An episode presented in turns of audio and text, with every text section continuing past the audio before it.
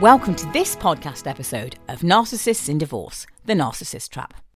I'm Dr. Supriya McKenna. I'm a former family doctor, but my life's true work is working with people who have fallen prey to narcissistic relationships of any kind. But I'm particularly busy in the area of divorce. Over the last few years, I've been very proud to become an Amazon best selling author on the subject of narcissism, and my brand new book, Narcissists in Divorce From Love Locked to Leaving, is out right now on Amazon as an audiobook, in paperback, and on Kindle. That's the first book in the Narcissists in Divorce series, and the follow on to that will be out in the late summer and is called From Leaving to Liberty. And please do note that these books and this podcast are equally applicable to anyone leaving a serious intimate relationship with a narcissist, whether they are married or not. I also have a book out called The Narcissist Trap The Mind Bending Pull of the Great Pretenders. And that book might be useful in helping the people around you who are supporting you to understand more about what happened to you and about narcissism generally. I'm also the co author with British divorce lawyer Karen Walker of Narcissism and Family Law, a practitioner's guide. And between us, Karen and I have trained thousands of family law professionals in narcissistic personality disorder, including judges, lawyers, mediators, and social workers.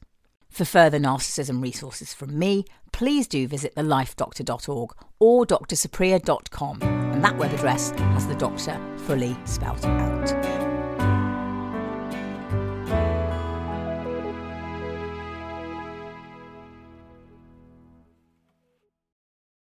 Right, so uh, today, not just one guest, but two. Uh, we're talking about narcissistic uh, personality uh, disorders. And I'm joined firstly by uh, Dr. Supriya McKenna, former GP who now focuses on helping people to recognize whether they've been in a narcissistic, narcissistic relationship and supports and guides them through the separation and divorce process. She's also an educator and writer on the subject of narcissistic personality disorder. Supriya, thank you very much indeed for joining us. Thank you for having me. No problem at all. And anyway, Supriya, you hear the term narcissist bandied around all the times these days, but it's actually a very specific condition. Can you tell us a bit more about what narcissism actually is and what it isn't? Mm, yes. Well, the term narcissism, if you're using it correctly, is actually talking about narcissistic personality disorder or NPD. And that's real and it's diagnosable. So the word narcissism is actually just a shorthand term which describes all the patterns of behavior that people with narcissistic personality disorder exhibit. So you're not so much describing the person because obviously every person is unique and no one can be described in, in one word. But what you're actually describing is just a typical set of behavior patterns within certain people. So unfortunately, um, the word narcissist is, is not only overused these days, but it's often used incorrectly. So a lot of people say that someone is a narcissist if they're a bit vain or a bit selfish or, or a bit of a drama queen, you know, if they take a lot of selfies. Um, right. Um, and that's a big oversimplification. And actually, it undermines the seriousness of what narcissism actually is, because in reality, narcissists, um, and by that I mean those people who have narcissistic personality as a big part of their personalities, in reality, they can be controlling, uh, manipulative, they have a sense of entitlement and they actually engage in covert emotional abuse and many other things which you just wouldn't want to be on the receiving end of. Now, also, other people might tell you that narcissists are intrinsically evil or bad, uh, and they're the cause of all domestic abuse and everything that's wrong with the world. And of course, those things also aren't true, and, and that's not helpful either. So, although you wouldn't want to get tangled up in a relationship with someone who has NPD, they're not actually the devil incarnate. They're not 100% bad. And not all domestic abuse um, is as a result of NPD. There are many other causes. It's important to say um, that what makes things hard is that narcissists rarely present to the outside world as abusers. Um, in real life, they're incredibly difficult to spot. Uh, they fly under people's radars for literally years and even decades, actually, um, even people that they're very close to. So I think the key point here is that although narcissists behave in ways which are abusive towards others, they usually do it in ways which are very, very subtle, um, certainly at the beginning of the relationship. So it's it's incredibly easy to get sucked into a relationship with a narcissist.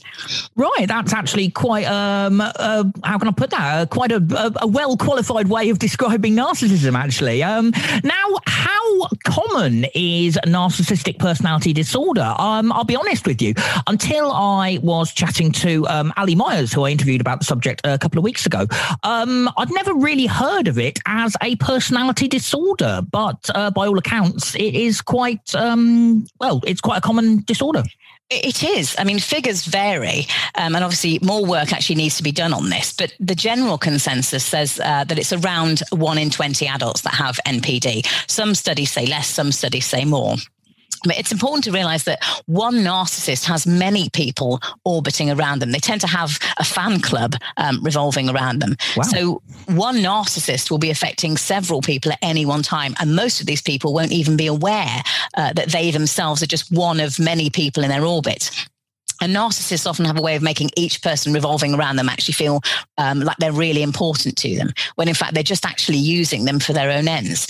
So I think the point I'm trying to make here is it's actually a bigger problem um, than you might think from that one in 20 statistic. Um, and if you haven't uh, been directly affected by a narcissist yourself, and that could be anybody, could, the narcissist could be your neighbor, your friend, your mother, um, your boss, your other half, your, your sibling, it could be anybody. But you will definitely know someone who has been adversely affected by a narcissist because as i said each narcissist is affecting many people at any one time I see. So you see, the thing is, when you when you listen to someone who understands the subject talking about it, it makes you sort of like question yourself and thinking, well, have I actually been involved with someone like that, and maybe even haven't realised that I have been? Mm, that's very common indeed. Yeah. So, um, what is it about narcissists then that makes it so easy to be sucked in by them? I mean, is it fair to say that they can be very charming, for instance? Yeah, very much so uh, on the surface, and and that's why it's so easy uh, to fall for them. Um, I always I always think about um, a Taylor Swift lyric, um, which it always reminds me of narcissism, and and she says, "Darling, I'm a nightmare dressed as a daydream." You might know it, David. Um, I, I, hate to admit it on air, but yes, but it's such an excellent description of a narcissist because they are they're the daydream on the surface and they're a nightmare underneath.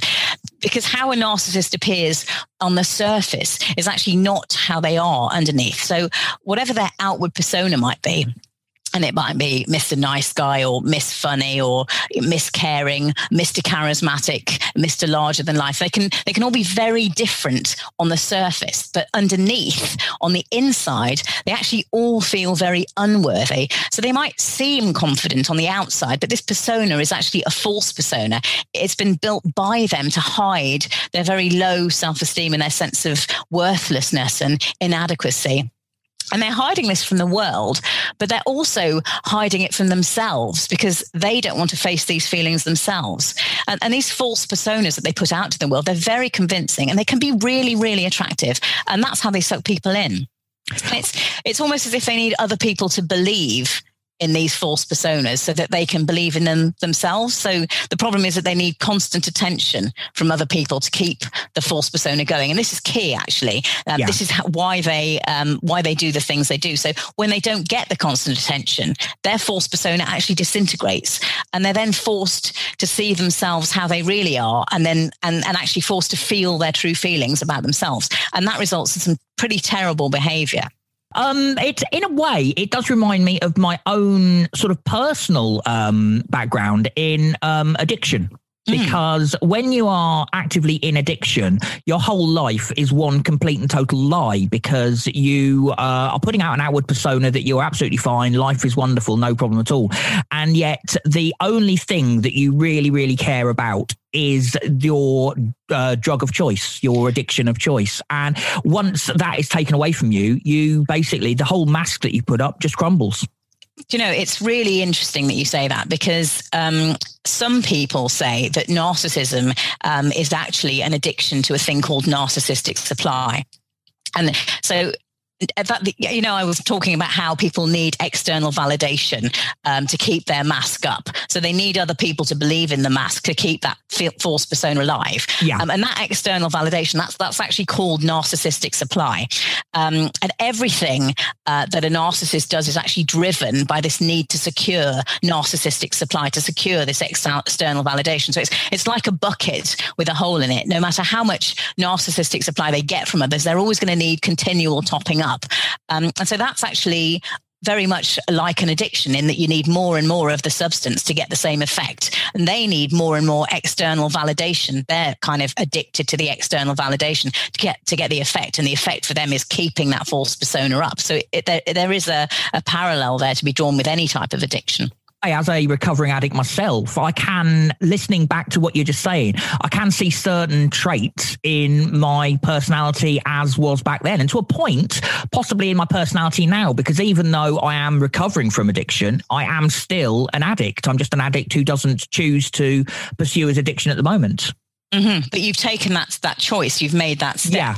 And I think that with narcissism, actually, the difference lies in that um, you know you were aware enough to to to work out what was going on and to to put a stop to it. But with narcissism, it's very diff, diff, different in that narcissists tend not to have um, a great deal of awareness, and actually, their narcissism works in their favor. So they don't want to stop being a narcissist, as as it were. And of course, it's also a wiring. It's it's a hard wiring in their brain. So it's very very difficult for them to stop. It's very difficult for for any substance abuser to stop, but it's it's difficult for a narcissist. In fact, it's virtually impossible um, because it's a kind of hard wiring rather than an actual substance, if you see what I mean, a substance addiction. Yeah, I totally understand that. Now, uh, what are the different types of narcissist with uh, regards to how they look to the outside world? I mean, I'm presuming they don't all just come in one, you know, sort of like clone, you know, with everything. There are always different types of stuff. Absolutely. Um, and I mean, they do all look very, very different on the surface, but they do tend to fall into one of four groups um, with regards to how they appear to the outside world. But um, they can be more than one type at any one time, or they can be mostly one type at one time and another type at another time. So it's a bit confusing. You, sure. you don't always see um, a, a, very a clear picture. The, the types aren't set in stone and they're, they're kind of fluid. But the type that most people would think of when talking about narcissists um, are the exhibitionist narcissists. And they're the ones who are charismatic and they're larger than life and they're gregarious and they act as if they're superior. And they might right. say things like, um, I'm an expert at this or I'm not ordinary. And um, Donald Trump, of course, um, he, mm. he, was a great example of this. Um, he'd be constantly making grandiose claims like, uh, nobody understands science better than me. I don't know if he actually said that, but it's the sort of thing he would yeah. say, nobody understands science better than me. Be- and because other people actually believe that this person, these pe- these types really are superior, they, they can reach really um, high kind of positions of power. And actually, Donald Trump um, actually falls into the next category uh, rather well too. Um, and these are the devaluing narcissists. Okay. So these guys, uh, they need to inflate their own egos by putting other people down. So they're constantly comparing themselves to other people and criticizing others. Um, calling them names, discrediting them. And they do this to make themselves feel superior to them. So if you think about Donald Trump, he would often call people names. Um, so he famously called uh, Joe Biden Sleepy Joe, for example. Yeah, yeah, sure. And and if you if you fell out of favor with him, he obviously wouldn't hesitate to publicly humiliate you. And that was the the devaluing narcissist side of him. Right. Um, there is another couple of categories though, um, and these ones are much much harder to spot. Um, so the next category is um, is I mean, they, they literally go unnoticed for decades. Um, and they're the so called closet narcissists. Right. And these guys are so hard to spot because they don't actively seek the limelight like the other types. They get their they get their, their sense of superiority and their specialness from associating with people who they consider to be special. So you can see how that's very different from actually acting special yourself. Um, mm. So they often consider themselves to be the wind beneath the wings of another. But just like all the other uh, types of narcissists, behind closed doors, they also engage in abusive behaviors. And this lot um, often play the victim, and that's a big part of, of how they behave. And they very often have episodes of depression as well. Um, and the last type um, is the communal narcissist. And they're also known as the altruistic narcissist. again, a tricky one to spot uh, because these people on the surface look like they're altruistic. So they're often involved in charities or on committees or they're, they're do gooders. Uh, yeah. And they get their sense of specialness and superiority from being um, the most caring person or the most kind person or the most giving person. But the difference between them and just being a nice, genuine person is that they're actually abusive uh, behind closed doors. Um, and they're not coming from a place of charity at all, actually, but of pure self interest. So they get their narcissistic supply, the thing that we were talking yeah. about as the thing you're addicted to, and yeah. they get that from being seen as being a do gooder. Right, I say, yeah. It's amazing when you think about it. I mean, um, you know, as you say, the different sorts. They're again uh, on a par with um, with you know my addiction. There are there are obviously different sorts of people in different addictions, and you can actually look the a bit. I'll be honest with you. If I had to um, look upon myself um, when I was in drink, I was the exhibitionist. I was the life and soul of the party. Mm. But um, I, I, could quite easily slot into the closet one where I would actually desperately try and pretend that I wasn't, and I was absolutely fine, and I was completely and totally sober, and mm. no one would ever know. But I would like switch from one to the other at the drop of a hat. So mm, it's, um, it's so interesting, isn't it? The parallels. Yeah. So um, anyway, so obvious the obvious question to ask is uh, obviously you find yourself in a narcissistic relationship, you see through the charm. Why not just leave? Ah, well, so we've already talked about how narcissism is an addiction in some ways to narcissistic supply. But incredible though it might sound, a relationship with a narcissist is actually also an addictive one. So the person in the relationship with the narcissist actually becomes addicted to the relationship. And, and that's one of the reasons why it's, it's so hard to leave. There are actually lots of psychological reasons specific to a narcissistic relationship, which, which make, makes it hard to leave. But, but this addictive feature is a really, really important one.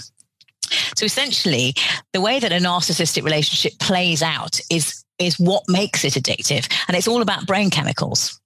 Right. So um, I'm sure you've heard of dopamine and serotonin, oxytocin, um, yeah. noradrenaline. They kind of get banded yeah. around, and and these are the feel good brain chemicals.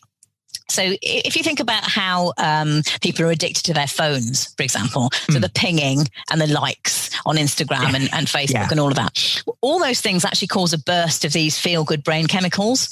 And that's what you actually become addicted to. So, and if you think about gambling, say um, on a slot machine, Mm. Actually, that's an even better analogy as to how narcissistic relationships become addictive through these brain chemicals. Um, because a narcissistic relationship always starts with what's called love bombing. I don't right. know if you've heard of that, David. I um, have actually, yeah. Hmm. So here, the narcissist will be ringing you up all the time. They'll be messaging you. Uh, they'll be showering you with attention, uh, monopolizing your time, uh, and being the perfect partner. I mean, they'll be helpful and kind, and they'll be hanging upon your every word, and perhaps listening to your fears and your deepest insecurities. And usually, people feel like they've met their soulmate, um, and they can't actually believe how perfect this person is for them. They often say that they instantly felt like they'd known them their whole life. Um, and the thing here is that the relationship progresses really quickly. It's much more intense than a typical relationship. It's much more, it's much more intense than a healthy relationship. Sure. Now, at this point, your brain is being flooded with the feel good brain chemicals, and you're actually essentially on a high uh, during this love bombing phase. So that's the first step um, right. of the addiction. But what happens next is a stage called the devalue stage. And this is crucial. So it's very, very subtle to start with. And the narcissist will start by making um, the odd throwaway comment or put down. Um, they might even uh, disguise disguise it as a joke or, or, perhaps say that they're actually trying to be helpful to you. So um, something simple like, um, you know, are you sure you should be wearing that top? It, it's not the most flattering on you. I wouldn't want you to feel uncomfortable. You know, that kind sure. of thing. Yeah, very subtle. Very subtle. So, what happens at this point is that your brain chemicals plunge at this point. So, they've been on this all time high. Suddenly, they plunge, and you'll notice your heart sinking. But because you're still madly in love with a narcissist from that love bombing phase, you kind of let it go uh, and you find yourself trying to please the narcissist because you want to be love bombed again.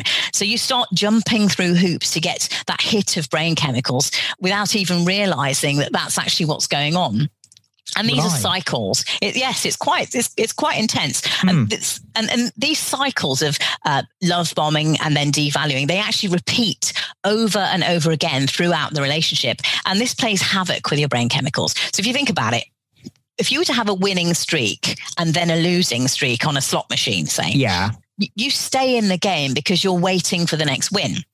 And gotcha. Yeah. Yeah. So these cycles, just like on a slot machine, can be short or long, but what they always are are unpredictable. So the length of the cycles and the sizes of the wins are unpredictable, just like with a with a slot machine, just like with a narcissistic relationship. And it, it's that unpredictable nature of the cycles and the varying sizes of the wins that actually make the whole thing addictive. So there really are big parallels to be drawn there and, and eventually what happens is the devaluing behaviors become quite pronounced so you can it can be you know from that little put down about the top say it's now yeah. silent treatments for weeks uh, it's name calling it's open put downs and criticisms. They might withdraw completely from the relationship for a bit. They, might flaunt other love interests in front of you um, and it might even be physical abuse. And these are all examples of the sorts of things they can do. And remember, that different narcissists will do different things, but the victim still stays put. Um, partially because the volume has been turned up on that abuse so slowly that they haven't even noticed it. And of course, because they're now actually addicted to the relationship. And that, that addiction actually has a name. It's known as trauma bonding. Right, I'm gonna. I must admit, listening to you at the moment, I'm quite glad I'm single. um, um, so when the uh, narcissist does what they're doing, the love bombing and devaluing, etc., are they actually doing it deliberately? Is it sort of like something that they set out to do, or is it just a complete and total? You know, they actually don't really know what they're up to. Um, no, that's a really interesting question. Usually they don't know. Um, so their behavior is actually just a way, uh, it's, it's, a, it's a result of the way that their brains are wired. Um, and it's important to remember that their brains actually became wired that way when they were children um, as a way of coping with their own difficult upbringings. So people often think that narcissists must spend hours plotting and scheming how to abuse others, but actually it's effortless um, and it's just a result of their hard wiring. But whilst it's not their fault as such, um, it's still abusive. So, you know, you can't cure a narcissist with more love or by trying harder or by giving more. It really is one way traffic in terms of a relationship. But, you know, you asked about awareness and, you know, although narcissists aren't generally aware of, of how they're behaving, they do tend to be aware on some level of that low self esteem that lies in the background. So there is some awareness there, but not so much um, of the behaviors. Right. Okay. So, um, obviously we've been through the main points of how to if you like identify a narcissist what other things actually give them away as being narcissistic are there if you like other sort of like you know clues you can look for gosh there are so many behaviors which are typical um, but I think something that underlies a lot of those behaviors um, that's really worth looking out for is um, a fundamental lack of empathy. Um, because those with narcissistic personality disorder, they have very low empathy. Uh, developing empathy is actually a developmental stage um, which they never reached uh, due to the way that their brains developed uh, during their childhoods. So Interestingly, one of the red flags of this low empathy is, is how a narcissist will treat their partner if they're ill. So they're usually completely disinterested uh, in looking after them. And they, they, they certainly won't be uh, mopping your brow or bringing you soup when you're ill. And that's a, that's sure. a great sign of, of their low empathy. It's a really good one um, to look out for. But they can understand. So whilst they can understand that someone might be feeling bad about something, they can't actually feel it. That's the difference between right. uh, you know someone with empathy and someone who doesn't have it. They can't actually feel it, so they can't actually put themselves in your shoes and actually feel your pain, and that leads to a lot of their other abusive behaviors. Because if you can't feel other people's pain, uh, you can exploit them and you can treat them badly um, without really caring about how they feel. So you can never really have a, a, mutually loving, reciprocated, caring relationship with someone with NPD because their brain development means that they just can't do this. They can't care about you. And I think that means that ultimately um, their relationships do tend to fail. And of course, they end up in the divorce process, um, very often having been rejected by their spouse. So it's often the spouse that leaves them. Right, I see. Mm, and it's actually in the divorce process uh, that those with narcissistic personality disorder really, really ramp up their abuse. And that, of course, that's one of the reasons why we've written the books um, to try to, to prepare the lawyer and the spouse of the narcissist for what's to come, because it really is extremely challenging to deal with if you're not prepared. My brand new book, Narcissists in Divorce From Love Locked to Leaving, is out now and is also available as an audiobook. And for more resources, please do visit my websites, thelifedoctor.org and drsupriya.com.